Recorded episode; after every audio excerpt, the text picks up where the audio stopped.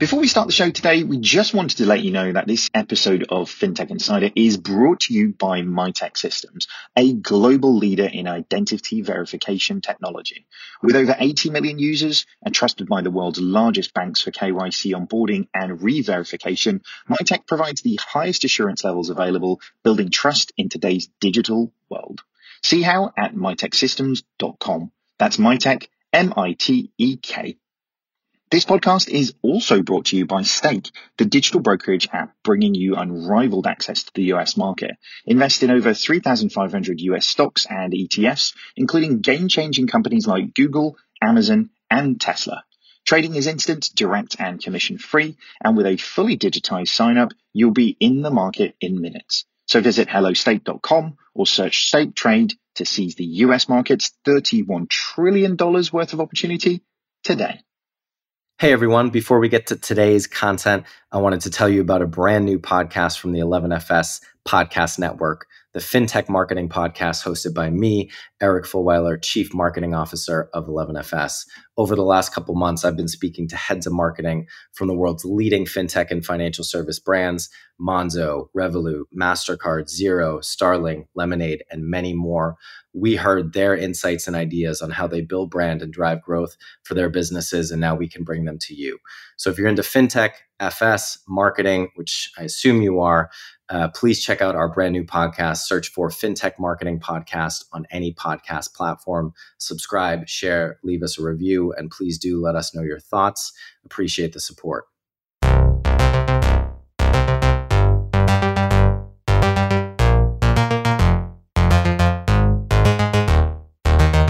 Hello and welcome to FinTech Insider Insights. My name is David Brear and I'm joined by my colleague and co-host for today, 11FS Head of PR and Editorial, Jeff Whitehouse. How's it going, Jeff?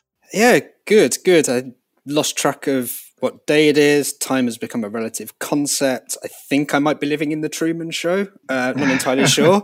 Um, certainly, my local Sainsbury's seems to suggest I might be. So, um, who knows? Who knows? But yeah, other than that, uh, pretty good. I think I'm I think I'm going more Castaway than Truman Show right now, which Fair. is uh, I'm I'm going to be ranting in the uh, uh, the garage to a Spalding very shortly. But uh, it's um yeah pretty pretty pretty interesting times, isn't it? Uh, and actually, I mean, I think um, one of the things that's definitely not changing is is actually um, you know the the sort of community sort of coming together in one format or another, which is uh, super, super, super, super great to see. Um, today, we're going to be discussing uh, the narrative of actually what's changing with fintech, and particularly in the the, the media spotlight. Um, the show is going to be looking at and, and exploring how the perception of fintech in the media has changed over time, uh, from the founding stories and founders through to crazy valuations and how far we've come and what we're going to be seeing in for the future of this industry that we uh, we know and love. Um, within this, what we'll be doing is looking at whether these firms are, or if in fact they really need to change their approach to media relations as they become major players. You know, we've gone from scrappy startups to you know thousand, two thousand person organizations. So you know, how has that that evolution really happened. Um, joining us today, though, to talk about this is people who are probably a lot better uh, placed than than just me and you, Jeff. So we have uh, returning to the show, we have Emily Nicolle, tech editor at City AM. How's it going, Emily? It's going great from my coffee table in South London. Coffee table, not coughing, hopefully. Well, uh, what we'll see. well, good luck. We're holding it in. Uh, and as well, we have Daniel Lanyon. Is that how I say your second second name, Daniel? Yep, that's correct. And you're the managing editor over at AltFi. How's it going today? It's going great. The sun is shining. Um, you know, markets are crazy, um, but things are great. It's, uh, I mean, it's it's good times to be at home, definitely. Um, but uh, who's looking forward to that bank holiday in a couple of weeks? Hey, um, all right, guys, let's get started with this because I think it's a super interesting one to see um, what you guys think and and really what we sort of feel the industry is is sort of shaping out to. So, I mean, in the early days of fintech, it felt pretty fresh and new, right? You know, it was pretty exciting times. Money was flowing around, new firms uh, without outgoing CEOs seemingly launched every week. Um, I mean, even the Monzo CEO has said, though, in the last couple of uh, months, that actually the the narrative of fintech in the fair uh, in the media has has started to change. Uh, I'm not sure if you want to play that now. Again, stepping back, I think there is this interesting trend in UK media and you see it with celebrities, you see it with sports people, musicians, and and startups, where you spend a year or two um, really building building this stuff, these people, these companies up, really. And I, and we, the first two or three years, we benefited from that. We mm. saw some amazingly positive, even euphoric coverage. We could do no wrong for a period of time, and then there's a tipping point when you're big enough to then tear down. That everyone just flips, and so. I actually don't think either are justified. Like, like anyone, like any company, any person, there are things we do really well, and there are things we're not so good at. We make mistakes, and so probably the euphoric early press was overblown. But I, I really feel um, with some publications in the last six or nine months, you can go and read just a string of headlines that, if they were true, Monzo would be would have failed by now, mm. and that is not true. So, I mean, what do you guys think to that then? Because it, it, feels like, um, you know, fintech was sort of set up to be this messiah to come and save all of these, uh, you know, the, the, the customers from the, you know, crazy overlords of the, the existing incumbent players. I mean, uh, Darren, do you do you think the uh, the the industry sort of set up fintech for for failure? Um, potentially, I, I think that you know we can broadly say uh, the media often does this, you know, time and time again across different um, you know different branches of the media you know particularly i guess in in sort of celebrity and royalty things that are often built up you know with that hyperbolic um, savior mentality and profile.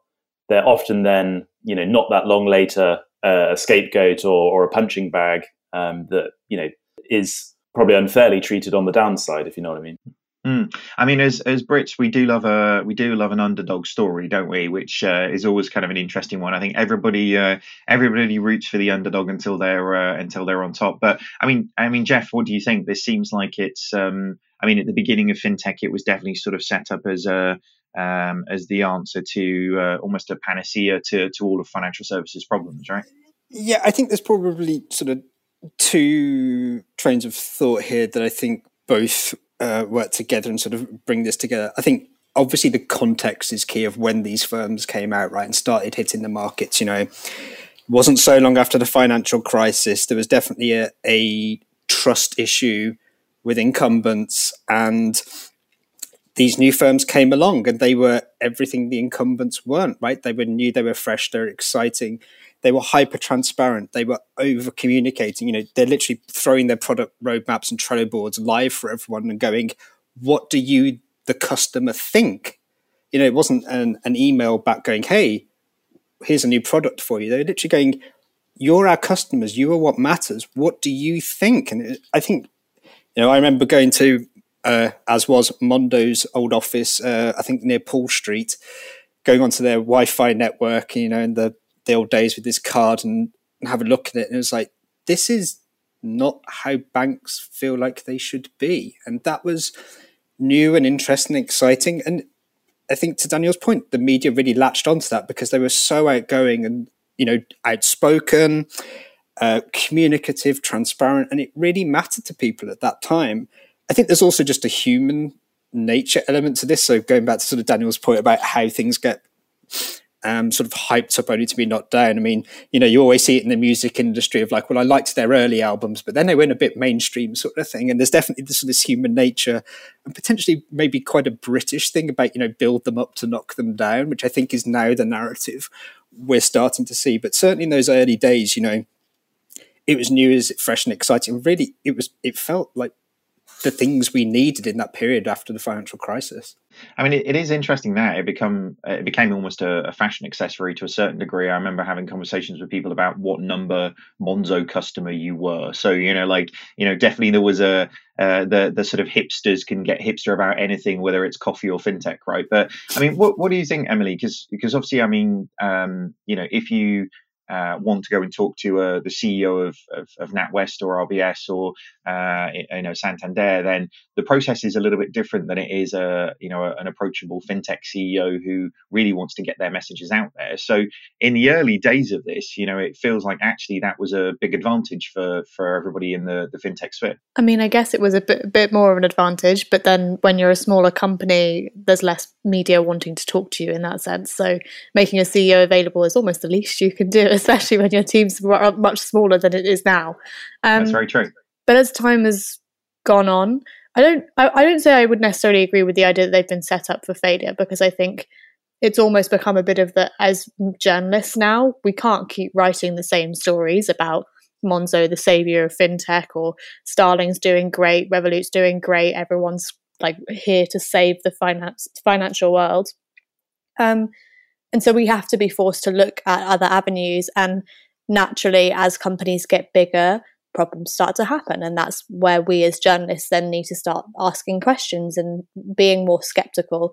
It doesn't necessarily mean that you're going to generate bad headlines. I mean, Monzo, for one, for example, has managed to be relatively unscathed in the current trend of workplace culture and toxic environments, whereas others like Revolut or Freetrade or um, some of the other big tech companies have not done so well.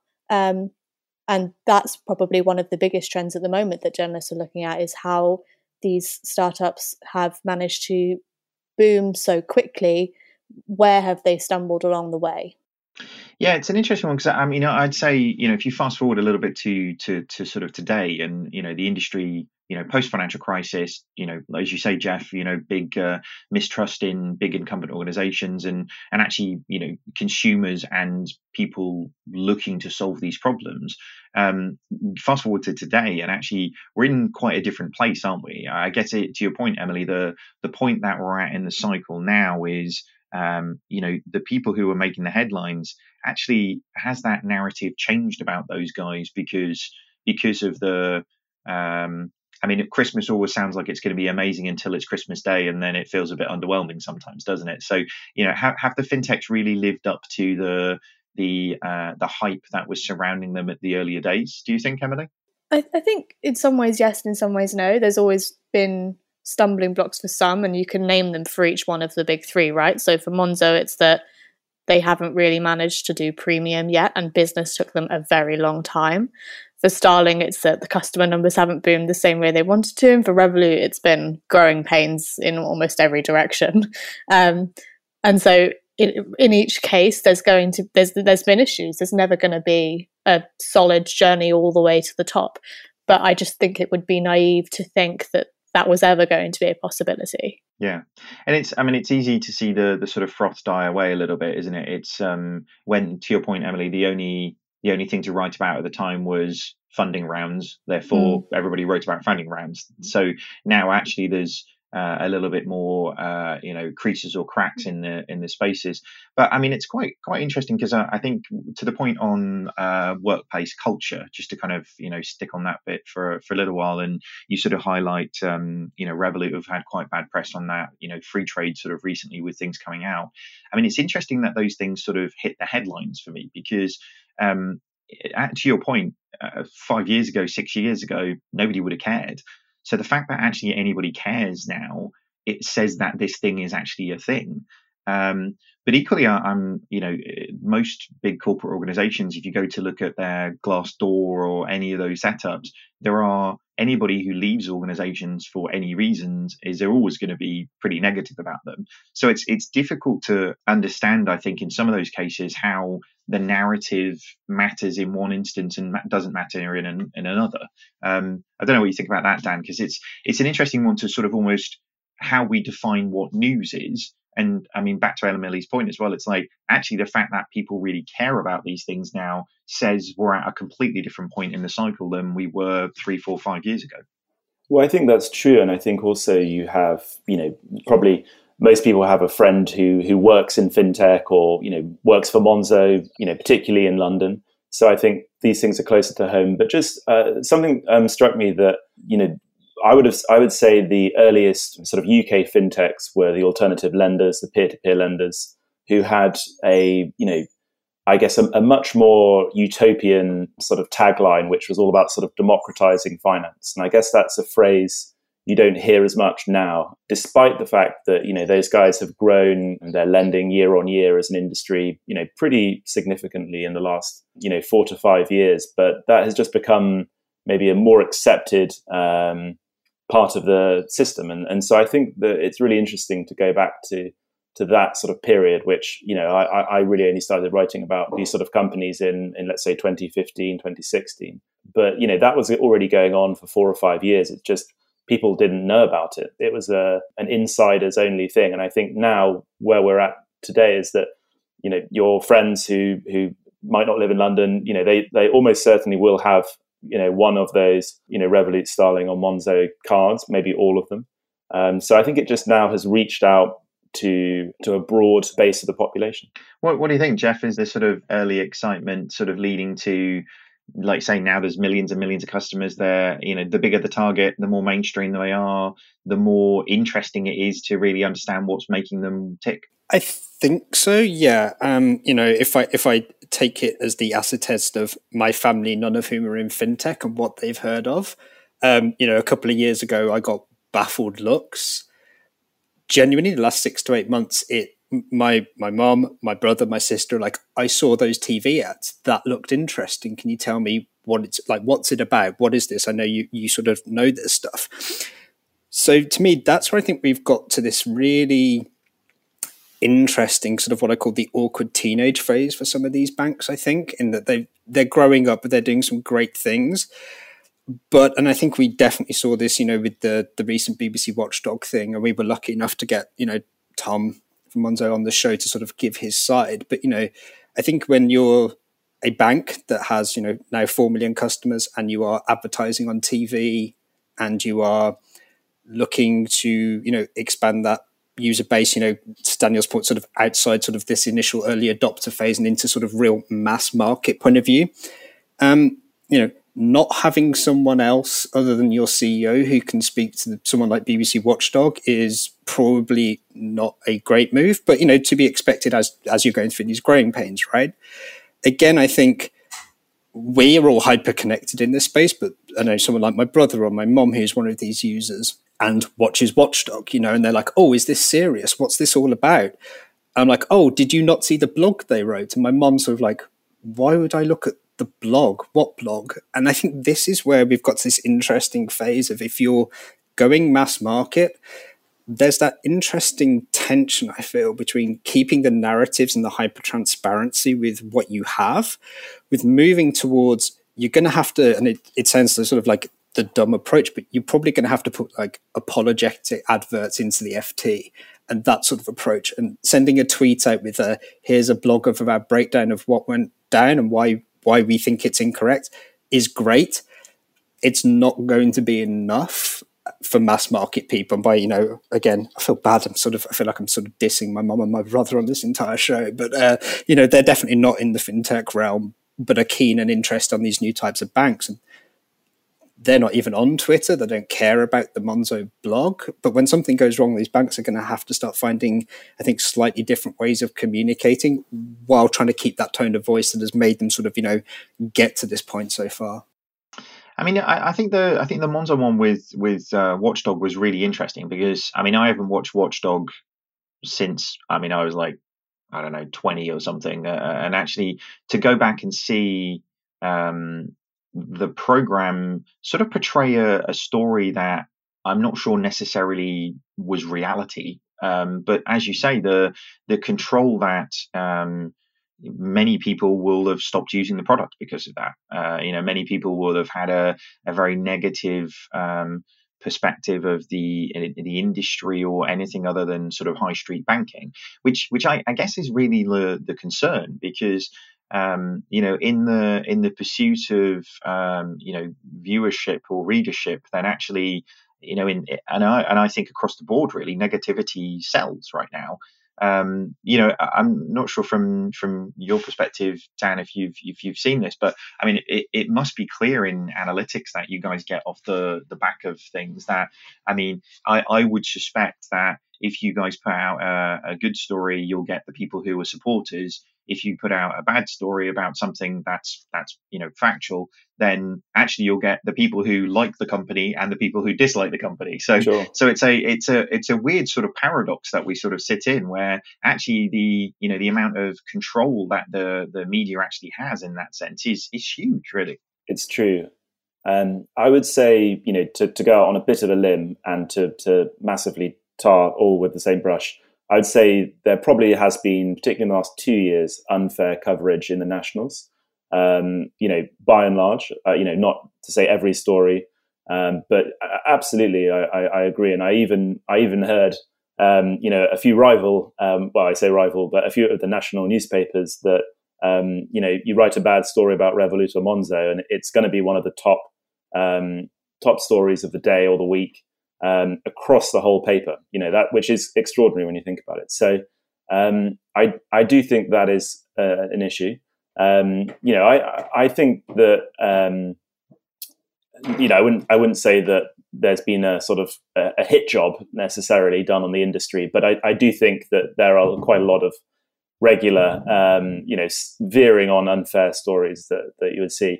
Um, for us, we, you know, absolutely, if there are if there are, I guess, things not going to plan stories, let's say, um, those are big hitters for us. You know, we we broke the story about um, uh, the the Monzo Premium um, delay, and that was an enormously big story. But but that's also partly because you know there's a, an army of people out there who you know who will be sharing that you know in in in the Monzo blog or you know so, you know those those things are are maybe um, a bit uh, a bit different. But yeah, I, I do think that we we see um, in, an increasing amount of negativity. And you know, I, I, would even extend, let's say, to a Metro Bank. I think you know, Metro Bank received pretty pretty um, harsh coverage from its outset, really. And I think there was a sort of sense of like, you know, um, maybe journalists um, or newspapers finding the message of fintech, you know, a bit arrogant, perhaps, or a bit naive. Um, uh, you know, to be quite honest.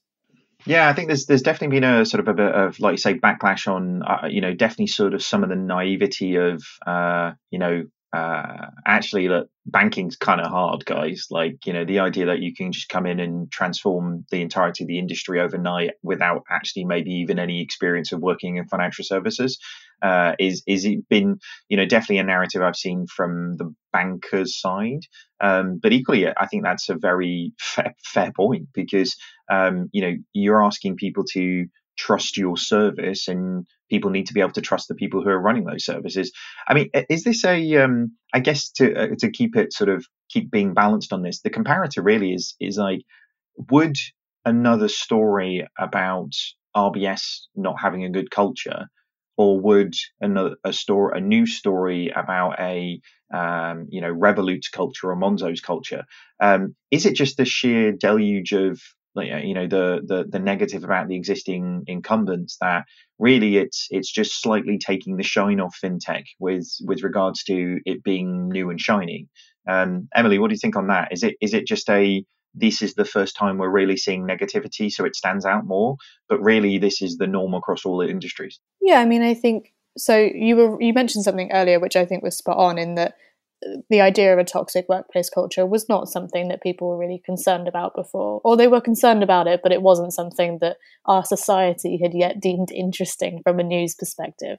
So when all of the incumbents were like well i guess they've all done their growing up a long time ago but they never really had to deal with that in the earlier days.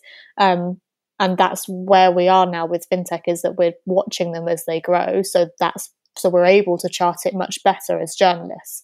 Um, but i mean the idea that an rbs story about workplace culture if there were to be one would not be as exciting as a revolut or monzo one i think is a bit um, naive. I know, for example, definitely at, at least City AM, a story about RBS workplace culture would do much better than, than one about Monzo or Revolut. It would be on the front page for sure. Um, sure. So I don't think it's I don't think it's necessarily that fintechs are sexier, so those stories do better than they than they would if it were about an incumbent. Um, but I do think that there is yes a bit of a tendency to leap to the negative at the moment because we're all trying to really understand how these companies can go from tiny to big. And if you just pass through with no scars at all that would be slightly concerning. There's an idea that what what are you hiding? Um, and as journalists it's always our job to find that out so. For sure. I mean there's always there's always stuff i think that's the thing. It's um, if any business is uh, uh, you know, particularly such a hyper growth company of, of any of them, there's always going to be things that will uh, have, have happened during that period of founders leaving and all sorts of stuff. But I guess my, my point was, I wonder if from a from a end readership perspective, um, I mean, we've we've got um, you know uh, a UK population who was like, look, we get it. Fred Goodwin was like a, a tyrant, right? So actually, you know, no more stories on on RBS can really like you know make it make more of a dent right now. Whereas actually people who have been sort of put on a and it, and it does feel like this to a certain degree almost like the industry put um you know five or six companies on a on a bit of a pedestal. And now what we're finding out is um you know sort of nobody's perfect. But i guess to that point we we sort of shouldn't have really have been surprised on these things right? Startups are messy aggressive, violent things for at least the first two years of them, because if you, they're not, then they don't exist.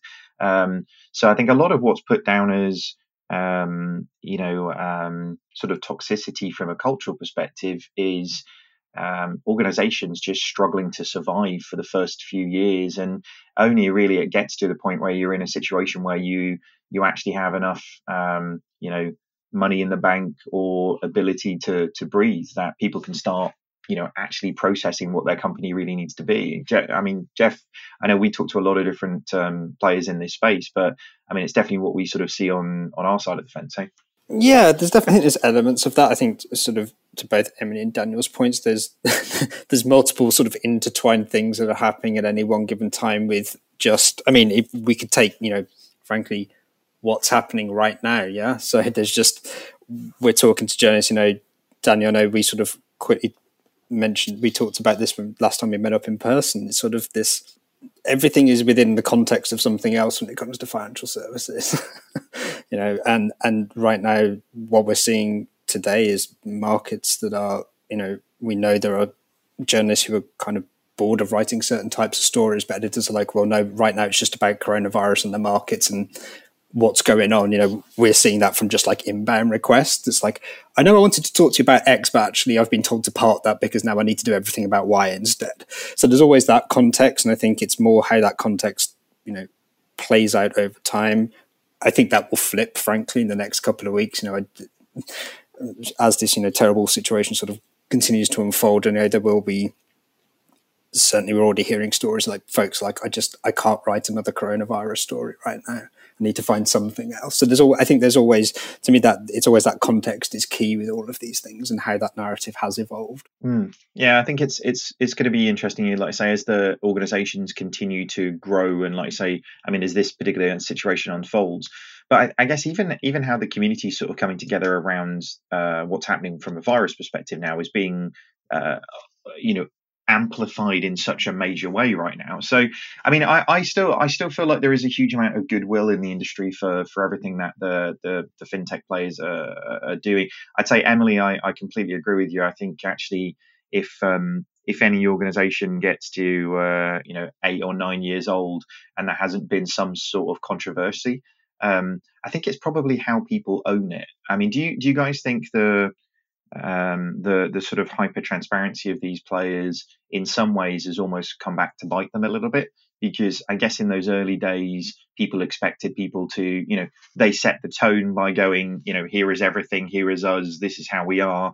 Um, and now as they've grown up a little bit and maybe even for many of these organizations we've started to get slightly more traditional uh, you know maybe a few more bankers in the room, you know, pe- people who are maybe slightly more media trained, who are uh, uh, uh, kind of uh, saying a little bit less.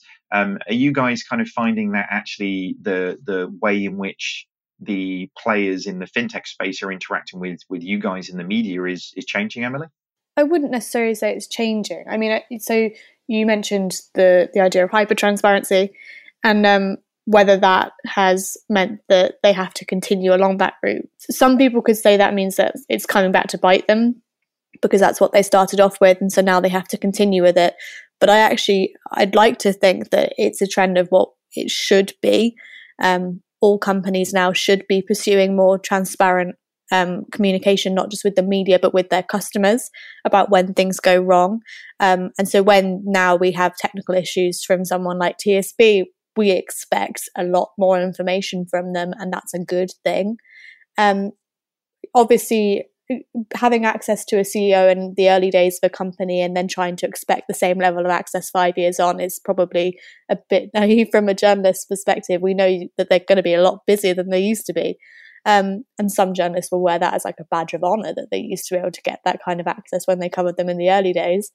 Um, but as more national and global publications are sitting up and taking notice, it will event, it does lead to some companies being put on the pedestal and getting more coverage than others. Um, but part of that, I think, is because in fintech, especially, it is the most consumer facing part of the technology world, at least in the UK. Our biggest startups are the consumer banks. Um, and so you're not going to see the same level of focus. It might feel like Revolut, Revolut, Monzo, and Starling get undue attention from national papers, but actually, I think it's more of that they're the ones that are most recognizable for consumers. We always have to think about our readers and are you going to know the name of the company we're putting on the page in front of you? And so, writing the same story about a company that makes software chips, that's not even a word, hardware chips for, or um, some B2B software it's just not going to have the same level of impact. So we're not as interested. Yeah.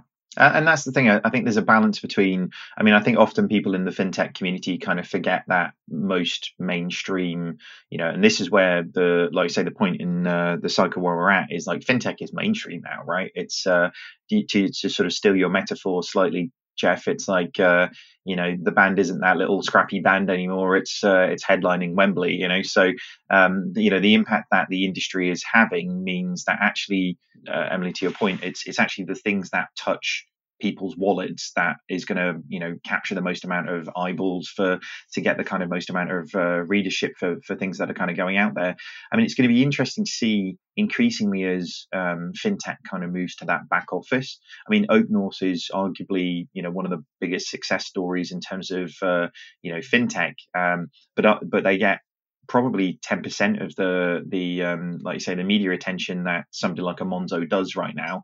Uh, I mean, despite the uh, the the sort of accolades that they've received over the last couple of weeks. But it is interesting to see how um, you know attention is very much on that space and actually shifting increasingly into business banking as well with everything that uh, has been happening with the the remedy side of things. But I mean, have you guys seen um, Dan? Have, have you seen people sort of um, acting any differently as they've sort of matured through through the last couple of years in terms of their engagement with you?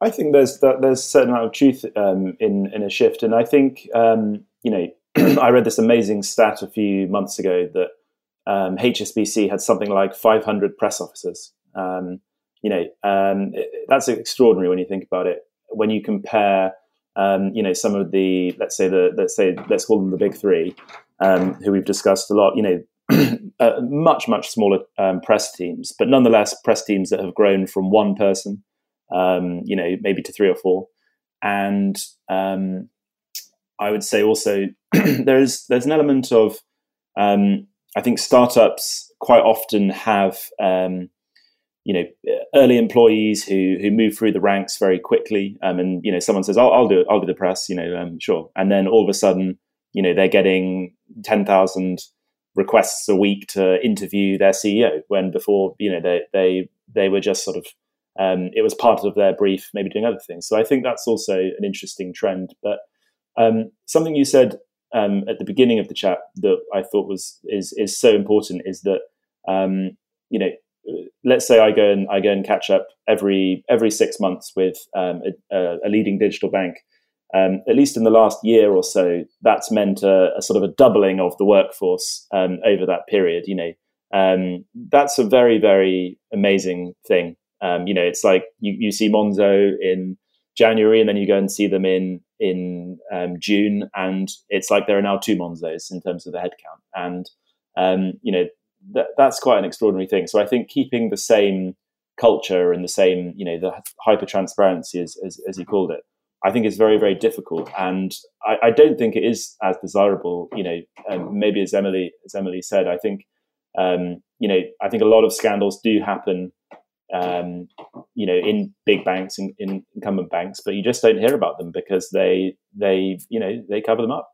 well, I was going to say press offices, but also there's very large legal teams. Yeah, I mean, you could talk about. Um, I think there's without naming any names, but there's uh, there's a few sort of celebrities in the uh, in the press who have probably got more people on staff suing people to keep things out of the press than anything. So, and actually, big, really big organisations obviously have really big legal teams. So, I mean, arguably. Um, you know, fintechs are kind of easy targets in some instances in terms of their their ability to really understand it. I, I, honestly do think there's an element here of like I, I do come back to on some of this is the lack of media training in some of the spaces and actually the just the age category of some of the people who are in charge of these companies actually means that we're in a like you know we're freely available 24 7 via social media and all of us use it you know 24 7 therefore actually the the sort of connectivity to to people and the ability to be really transparent is there. And when things are good that's great. When things are bad it's weird.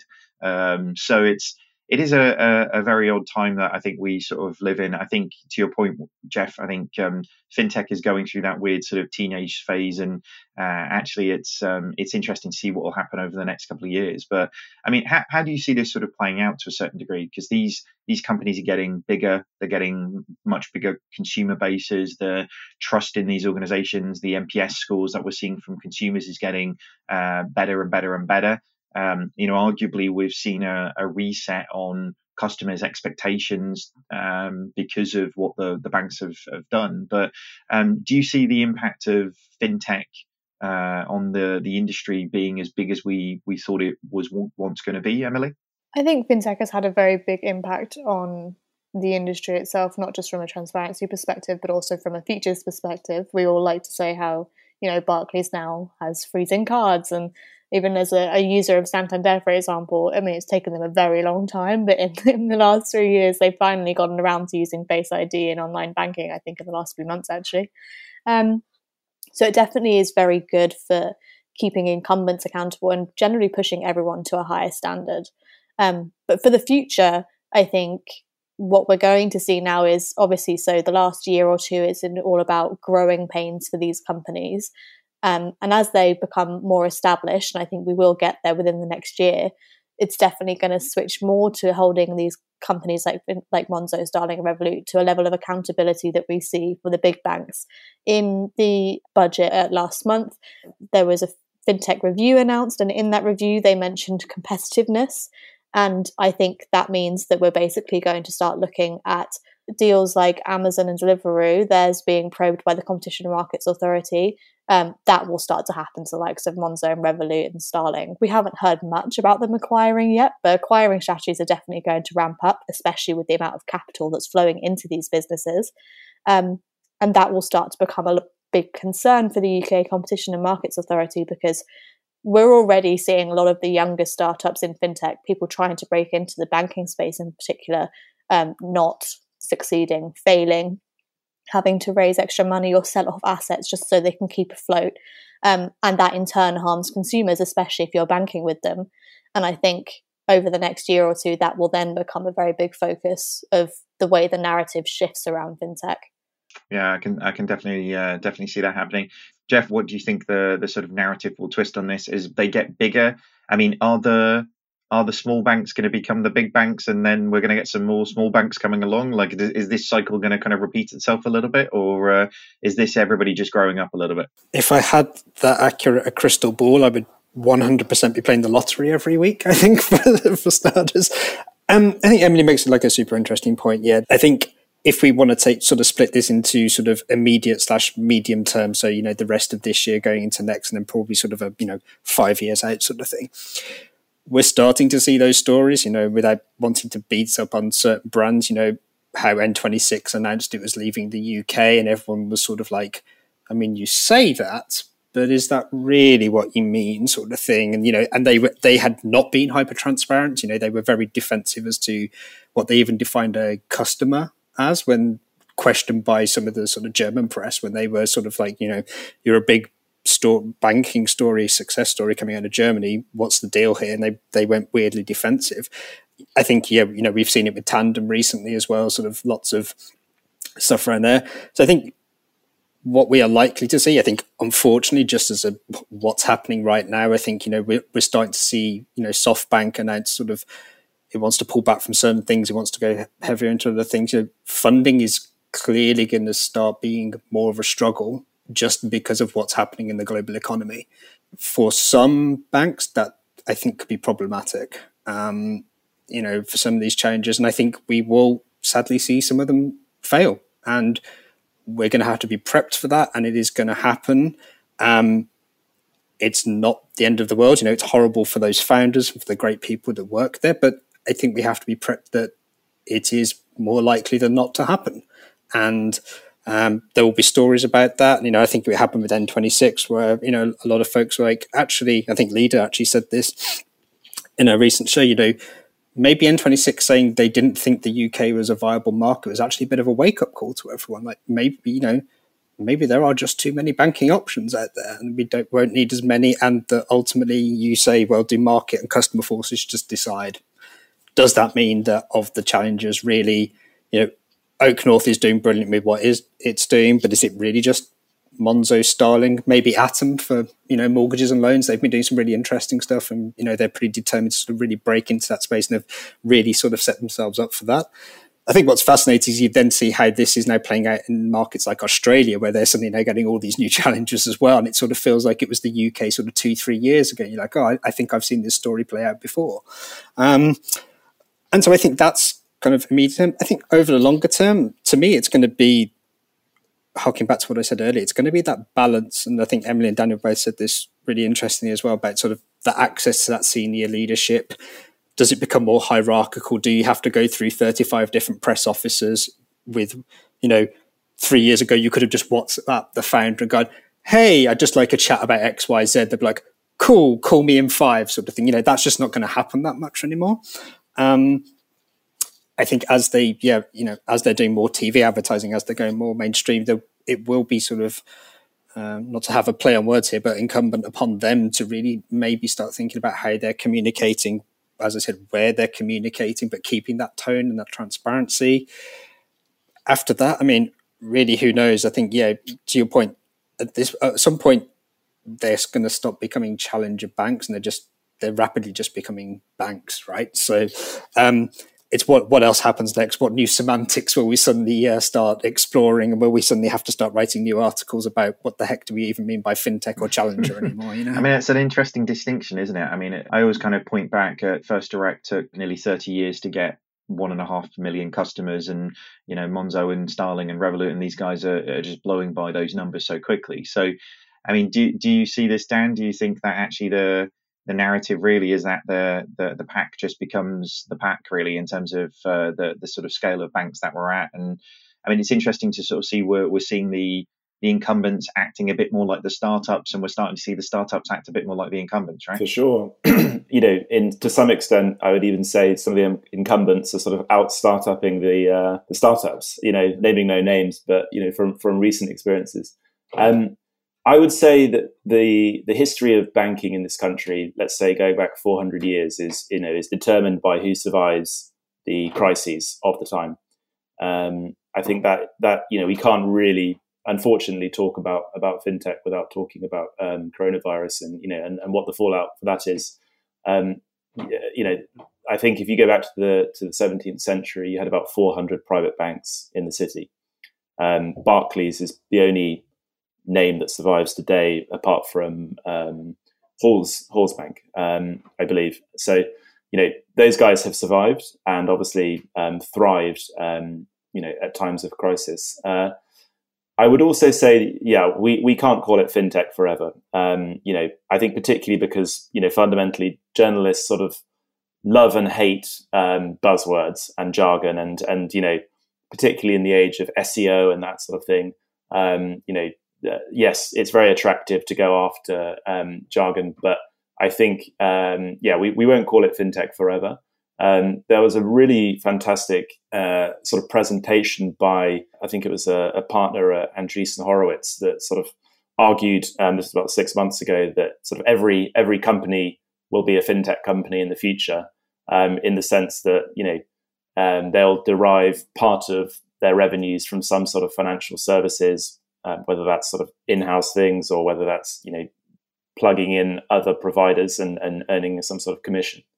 I, I really back that. I think that you know I'm going to go out on the limb. I think that there's a very very strong likelihood that um, blue chip companies that exist today, you know, in, in fields that seem unrelated to financial services, will be big players. Yeah, I agree. I mean, it's it's interesting. I mean, probably just to to to wrap up, it's like like I say, big companies acting like small companies, small companies acting like big companies. Uh, everything is fintech. Everybody is fintech. Nothing is fintech, right? This is uh, super super interesting times. But um, uh, thank you so much to, to, the guys for joining us today. Emily, thank you for for coming in. Dan, thanks for coming in. Uh, AltFi, City AM, definitely sort of things that I kind of read all the time. So uh, uh, great work, guys. Um, where can people find out more about your publications? Starting with you, Dan. Uh, well, altfi.com. That's a good starting point. And how about yourself personally? Uh, so I'm on on Twitter and LinkedIn, um, obviously, and um, yeah, at DJ Lanyon um, my initials, not my um, second profession. You say that now, but uh, anyway. and Emily, where can people find out more about you and where can people find out more about City AM? So I'm on Twitter at Emily J. Nicolle, and City AM is now a 100% digital publication for the time being, thanks to coronavirus. So you can read our newspaper every day at cityam.com slash edition and all our stories are online during the day as well at cityam.com. Super cool. Jeff, where can people find out more about you? Uh, sure, Twitter at by Jeff W. Uh, I make no bones about the fact I mix both NBA, NFL, and a bit of fintech in there as well. So um, and, and cat gifts. Sorry, so just prep yourselves. Nice. Uh, and as for me, uh, mostly hanging around my office right now, but uh, skulking around on LinkedIn. So uh, find me over there. Thank you so much for listening. If you like what you heard today, subscribe to our podcast and don't forget to leave us a review over on iTunes. It makes it super easier for other people to find us. Speaking of which, if you know somebody who loves fintech who isn't listening to this show right now, and is probably going to be kicking around doing not so much for the next couple of months, let them know about it. It's just the right thing to do, really. Um, if you've got any suggestions or feedback, find us on social media or just search 11FS uh, on all of those different platforms or email us on podcast at 11fs.com. Thanks for joining us today.